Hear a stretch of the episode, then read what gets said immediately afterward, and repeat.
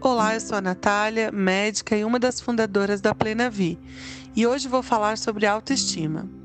A Associação Americana de Psicologia relaciona a baixa autoestima a um fator de risco do desenvolvimento de vários distúrbios psicológicos, incluindo a depressão. Alguns sintomas clássicos da baixa autoestima são dificuldade em reconhecer sua capacidade e até mesmo seus acertos e conquistas, tendências a comportamentos autopunitivos quando você erra ou comete algum equívoco, baixa tolerância à frustração em situações adversas, dependência da aprovação constante de outras pessoas. É aquela pessoa que todo momento requer aprovação. E também uma visão negativa constante de si mesmo. Mas como lidar com a baixa autoestima? Quando estamos diante de uma desistência, quando desistimos de algo antes mesmo de recomeçar, de começar, devemos perceber o que tem feito essa desistência, o porquê, o motivo de estar desistindo. Principalmente quando for novos projetos. Então fique atento, observe quais pensamentos aparecem quando você tem vontade de desistir dos seus planos e é a hora de recriar a história, encontrar forças e saber o quão competente você é e capaz para desenvolver aquela tarefa. Outra situação é falar mal de si mesmo constantemente. Muitas vezes, essa opinião negativa que a pessoa com baixa autoestima tem é, acaba que virando algo, alguma crença verdadeira para ela. Então, perceber as suas qualidades, encarar e aceitar, enaltecer as suas qualidades é muito importante para lidar com a baixa autoestima. Evitar olhar para si mesmo em fotos e espelho, algumas pessoas evitam isso. Então, um dos sinais mais comuns de quem tem baixa autoestima é não gostar da sua própria aparência.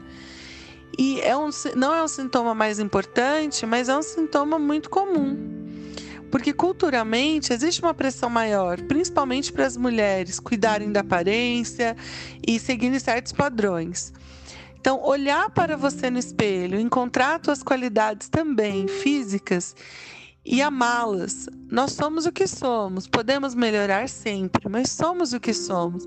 E amar o nosso corpo, a nossa aparência, o nosso jeito, nosso estilo, a maneira como a gente se comporta é fundamental. Fugir de compromissos também por medo de falhar pode ser um, um, indicador de baixa autoestima. Nessa hora, a pessoa fica perdida, acha que não vai dar conta, que não consegue enfrentar aquele problema, aquela reunião, muitas vezes uma palestra e acaba fugindo. E pode ser um, um sinal de baixa autoestima e você não pode passar a vida inteira fugindo de situações. Então, encontrar um equilíbrio, se acalmar, existem técnicas de respiração, técnicas de apoio, para que a gente possa enfrentar esse compromisso e, de maneira plena, cumprir com as obrigações e atividades. Ficar ofendido facilmente também pode ser uma, um indício de baixa autoestima. Você não está é, simplesmente convencido e pleno com a sua própria opinião. Então, a opinião do outro fere muito mais. Qualquer brincadeira pode ser mal interpretada, e isso pode fazer com que a pessoa que está com baixa autoestima piore. Então, entender o valor da opinião do outro e, mais do que isso, entender que a sua verdadeira opinião tem mais peso para a sua vida é muito importante.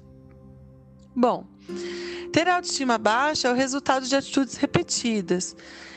Então, é, é algo que a gente começa, às vezes, muitas vezes na infância, e você vai ao longo do, da vida, das suas fases, adolescência, reforçando essas crenças de, de, de, que você não é bom o suficiente, que você não tem, não consegue, ou que você não tem a aparência que deveria, enfim.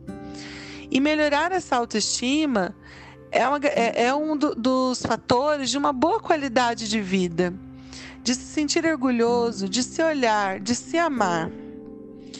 Na terapia, o foco é aumentar a frequência dessas atitudes positivas na vida, como organizar o seu quarto, chamar amigos para conversar, se relacionar, ler, fazer atividades físicas, o autocuidado.